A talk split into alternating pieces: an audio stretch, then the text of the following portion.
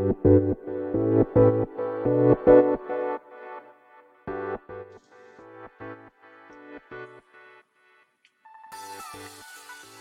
い、始まりました。本を読んでは独り言ラジオ。私、変な髪型をしたポンコツ薬剤師こと町田和俊でございます。はい。というわけでですね、今日も読んだんだか読んでいないんだか、積んだんだか積んでいないんだかという本たちをですね、まあ一冊紹介して、ゆるりと語っていきたいと思います。はい。はい、本日ですね、紹介する本は、大和言葉で哲学する。おのずからと自らの淡いでという本でございます。こちら、2012年10月10日第1釣り発行でございます。著者はですね、竹内誠一さんですね。はい。えー、まあ、2012年当時の、えー、まあ、プロフィールなんでしょうけれども、1946年長野県に生まれる、えー、東京大学文学部倫理学科卒業、専修大学、東京大学教授などを経て、現在鎌倉女子大学教授、東京大学名誉教授という、まあ、プロフィールになっております。はい、こちらの本はですね、そうですね、春秋社ですね、が発行している本でございます。はい。えー、まずですね、なぜ私がこの本を手に取ったかというとですね、まあまあ、えー、こちら、まず購入したのはですね、Amazon の、えー、古本ですね。はい。で、えー、まあ、確かですけども、もう、いつ、いつ買ったか覚えてないんですけども、まあ、中古で購入したんですがね、えー、一時期で、一時期というか、えー、まあ私いつもですね、まあ荒木博行のブックカフェというですね、まあ番組を、まあ Voicy で聞いているんですけれども、そこにですね、えー、哲学者のですね、え近内悠太さんという方が出てくるんですね。で、そしてブックカフェでのマスターとの対談だったか、それかもしくは、えー、超相対性理論というですね、まあ、ポッドキャスト番組がありまして、まあ、そちらもですね、えー、荒木博行さんこと、まあ、荒木マスターと、あとは Takram Radio の渡邉康太郎さん。で、さらに、まあ、その前に本当はね、え、ー、と、古典ラジオの深井龍之介さんの3人でやってた番組ですけれども、えー、まあ、いろいろあって今はですね、えー、深井龍之介さんは、まあ、不定期に登場され、で、まあ、その代わりにゲストを招いての、まあ、対談番組というか、そんな番組になってるんですが、そこに近内裕太さんが来た際の話だったかちょっと覚えてないんですけども、まあ、その近内悠太さんがよくですね、その、おのずからと自らっていう話を、えー、話をというかそういう言葉を使われるんですね。で、それで、まあ、まず、おのずからと自らということに、まあ、かなりこう、関心があったというところがまず一点。あと、その中であったかな、その近内悠太さんもですね、 Voicy で、番組持っているんですが、まあ、あの、更新はされてなかったと思うんですけれども、その中で大和言葉というですね、まあ、言葉というかキーワードを語られていたと記憶しております。まあ、そんなわけで大和言葉というのも私の中のキーワードになったというのと、最後ですね、えー、こちらの本の副題、えー、おのずからと自らの淡いでと淡いですね。淡いというのは、間という意味だったと記憶しておりますけれども、まあ、その、淡いという言葉はですね、に出会ったのはですね、まあ、やはりブックカフェでしたね。はい。そこで確か安田昇さんという農学士の方の本が紹介されまして、まあ、そこで私は淡いという概念を知ったわけなんですけれども、まあ、その淡いという、まあ、こうね、あの、キーワードも私の中にですね、まあ、なんつうんですかね、私の中にこう息づいていったというところでございますね。なのでその3つですね、おのずからと自ら、そして大和言葉、そして淡い。ま、その3つのキーワードでですね、本を探していった結果、まあ、この本に出会ったというところでございます。で、中身がどんな本かというのはね、まあ、よくわかっておりません。そしてこちらもですね、まあ、途中までは読みましたが、えー、完全に読み散らかしている本の一冊ですね。はい。ということでですね、まあ私はこの本を紹介できるのかというと何とも言えませんが、まあえー、っとですね、目次の方ですね、紹介していきたいと思います。えー、この本はですね、大きく分けて3つですね、まあ、第1部、第2部、第3部と、まあ、分かれております。そして後書きが始まるのが227ページですので、まあ、230ページ弱というところがこの本でございますね。はい。で、第2部、まあ、1個ずつ目次を紹介しますと、まあ、第1部のね、タイトルが、日本人と大和言葉となっております。でこちらはちょっと込み出しを読んでいきたいと思います。6つの込み出しがあります。はい。1、大和言葉で考えるということ。2、おのずからと自ら。3、おのずからと自らの重なり。4、おのずからと自らの異なり。異なるってことですねえ。5、おのずからと自らの重なりと異なり。かっこ淡い。6、おのずからと自らの淡いと倫理。はい。第1部はこの6つから構成されております。そして第2部はですね、えー、大和言葉で哲学するという、まあ、タイトルになっておりまして、そこからですね、込み出しはですね、えー、まさにその大和言葉みたいなことを、てか一つ一つの言葉ですね。例えばありがたいとか、楽しいとか、悲しいとか、そういった言葉で、まあ、それぞれ、えー、何ですかね、一つずつ哲学していくんですですけれども、その言葉がですね、1、2、3、4、5、6、7、8、9、10、11、12、13、14、15、16、17、18、19、20、21、22、23、24、25、26、27、28、29、30、31個の言葉ですね。はい。で、まあ、哲学するとなっておりますね。そして第3部、が無常ということ。常でないと書く無常ですね。大和言葉の感受性を手がかりに考える。そしてこちらはですね、まあ、込み出しというかですね、を読んでいきたいと思いますけれども、11の込み出しで構成されております。1、改めてということ。2、遠い遠い祖先からの遺伝的記憶。としての天然の無常。3、文明が進むほど天然の防衛がその激烈の度を増す。4、おのずからと自らの淡い。5、測るという営み。6、儚いという感受性。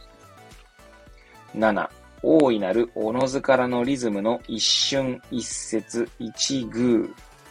8、面白さについて。9、無常の逆転。10、無常の美学。11、豊かな有限性へ。はい。という、まあ、目次の構成になっております。はい。まあ、いつもですね、本の紹介を大体目次とか帯の言葉とかでですね、そんなところから紹介しておりますけれども、ま、さてさてですね、まあ私がまあ読み散らかしている中での感想ですけれども、まずそもそも皆さん、大和言葉という言葉はですね、ご存知でしょうか、まあ、私もですね、大和言葉とは何かと言われてですね、えー、うまく、なんて言うんでしょう、こう、解説できないところがあるんですけれども、えー、ちょうどですね、第1部ですね、大和言葉で考えるということ、というところにですね、えー、なんて言うんでしょう。そのエッセンスというか、大和言葉とは何ぞやみたいなことが、まあ、若干書いてあるのかなと思うので、そこだけちょっと、えー、読んでいきたいと思います。改めておさらいをしておけば、日本語は長らく音声言語、話し言葉であった大和言葉に大陸より伝えられた漢字からかなという書き文字を作り当て、また表意文字としての漢字そのものも取り入れて、その複合体、過去漢字をマナとし、自らの文字をかなとする意を含む、のうちに形成されてきた言葉である書いてありますね。ということで、まあ、大和言葉というのはですね、まあ、音声言語、まあ、話し言葉だったわけですね。まあ、最初の大和言葉というのは、まあ、その漢字とか当てられていないってことなんですね。はい。で、ちなみにそこ、ね、今読んだ文章、改めておさらいをしておけばっていう、まあ、副詞がついておりますけれども、これ最初のページですね、えー、もう少し前に遡るとですね、このような言葉があります。え、日本の言葉が日本人の考え方をどのように決めてきたか、また日本人の考え、感覚がどのように言葉に反映しているかを具体的に見ること。それは歴史の表面に出てこないで、しかも日本人の暮らしの習慣やそれについている感情や判断の仕方などの本当の姿を私たちに見せてくれるのかもしれない。という、えー、これ、王の真さんってうんですかね、日本語の年輪という言葉からの引用が書かれております。はい。で、これ、まあ、どういう意味かというとですね、まあ、要は言葉でいろいろ規定されてるってことを言いたいんじゃないかなと。まあ、私のようなポンコツでもそんな、そんな認識になるわけなんですけども、えー、まあ、よくですね、英語と日本語とかだとですね、その、ハイコンテクストな、まあ、コミュニケーションになるか、まあ、ローコンテクストなコミュニケーションになるかみたいな話がですね、あるんですが、確かですね、まあ、ハイコンテクストっていうのは、まあ、文脈が、まあ、なんつうんですかね、まあ、共有された上で、えー、まあ、俗に言う維新伝心みたいなのが確かハイコンテクストなコミュニケーションツールみたいなことが言われるんじゃないかなと思いますね。で、確か日本語はどっちかというとそっちだと思いますね。で、まあ、英語とかはですね、あまりこう省略とかが起こらない。まあ、例えば主語の省略とかも起こりづらいというところからですね、まあ、ローコンテクストな、まあ、言語体系と言われていると記憶しております。はい。まあ、ローコンテクストですので、まあ、ちゃんとこう、えー、表現しないといけないわけですね。はい。ちゃんと説明しないと、まあ、いけないというか、まあ、意味が通じないというところになるわけですね。で、な、なのでですね、まあ、そういった言葉によってですね、まあ、我々の思考というか考えみたいなのが、まあ、ある種こう規定されているというか、まあ、その前提にその言葉がありますので、まあ、そういうことがこれ語られてるんじゃないかなと思いますね。はい。なんで、まあ、大和言葉で考えるというのが多分その、花というのが後からですね、その、えー、音声言語に与えられたということを考えると、その音声言語としての大和言葉で考えるということとは何ぞやみたいなのが、まあ、語られてたと記憶しております。ちなみに私はですね、まあ40ページぐらい、まあ5分の1ぐらいですかね、しか読んでなくてですね、まあそこに付箋をいろいろ貼ってはありますが、はい。そうですね。まあここからまあなんていうんですかね、なんとなくこう感想というかですね、言えることというのは、まあやはりこう、えー、確かですね、やはりこうというか、あの、マザー・テレサの言葉だったかと思うんですけども、確か言葉に気をつけなさいから始まる文章というか名言がありますよね。えー、ちょっと私あの、暗唱できるほど覚えていないんですけど、確か言葉に気をつけなさい。それはこう、なんだ、行動につながるからじゃなくて、なんか言葉に気をつけるということがですね、まあ、思考とか行動とか習慣とか、まあ、そういったことにも影響を与えますよ、みたいなこと。だからこそ、え日常を使う言葉というのに気をつけましょうという話だったと記憶しております。はい。なのでですね、やはりこう日常を使う言葉ですね。言葉に敏感になるということがですね、まあ、考えるというか、えー、日々の行動ですね、の、にこう影響を与えてしまうんじゃないかと。まあ、えー、それこそですね、人のことを、まあ、レッテルをね、貼るように、えー、してこう語ってしまうということはですね、まあ、それはそもそも、こう、差別とかにつながるとか、いうことにもつながるんじゃないかなと思いますし、はい。なんでね、言葉を大切にしましょうというのはね、まあそんなことですね、今更言われなくても知ってるわいって話なんですけどね、これがなかなか難しいですよね。その言葉に、こう、まあ敏感であり続けるというのがですね、いかに難しいことか。はい。と思ったりもしますね。うん。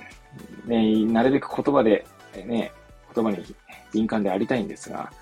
で、まあ、そういうのってもしかしたら衰えてったりするんじゃないかなと思いますよね。以前、あの、感情と記憶のエスノグラフィーのところでも語ったかもしれないですけど、私たちはですね、まあ、言葉を使って考えたりするわけです。まあ、それはですね、まあ、論理的思考だったりとか理性的な部分、理あまあ、理性ですね、まあ、に通じる部分ですので、まあ、あの、ダニエル・カーネマンという人が言っている、まあ、二重過程理論で言えばですね、まあ、システム2思考に、まあ、より近いものなんじゃないかなと思うわけですね。まあ、一方、システム1、まあ、どちらかというと本能的なもの。まあ、そうするとですね、まあ、そういった言葉はですね、えー、なんて言うんでしょう。まあ、本能とか情動に近いものですから、まあ、それはそれできっとね、こう、形容詞とかね、がまあ、そこに当たるんだと思いますが、そのボキャブラリーが少ないということはですね、えー、なんて言うんでしょうね。こ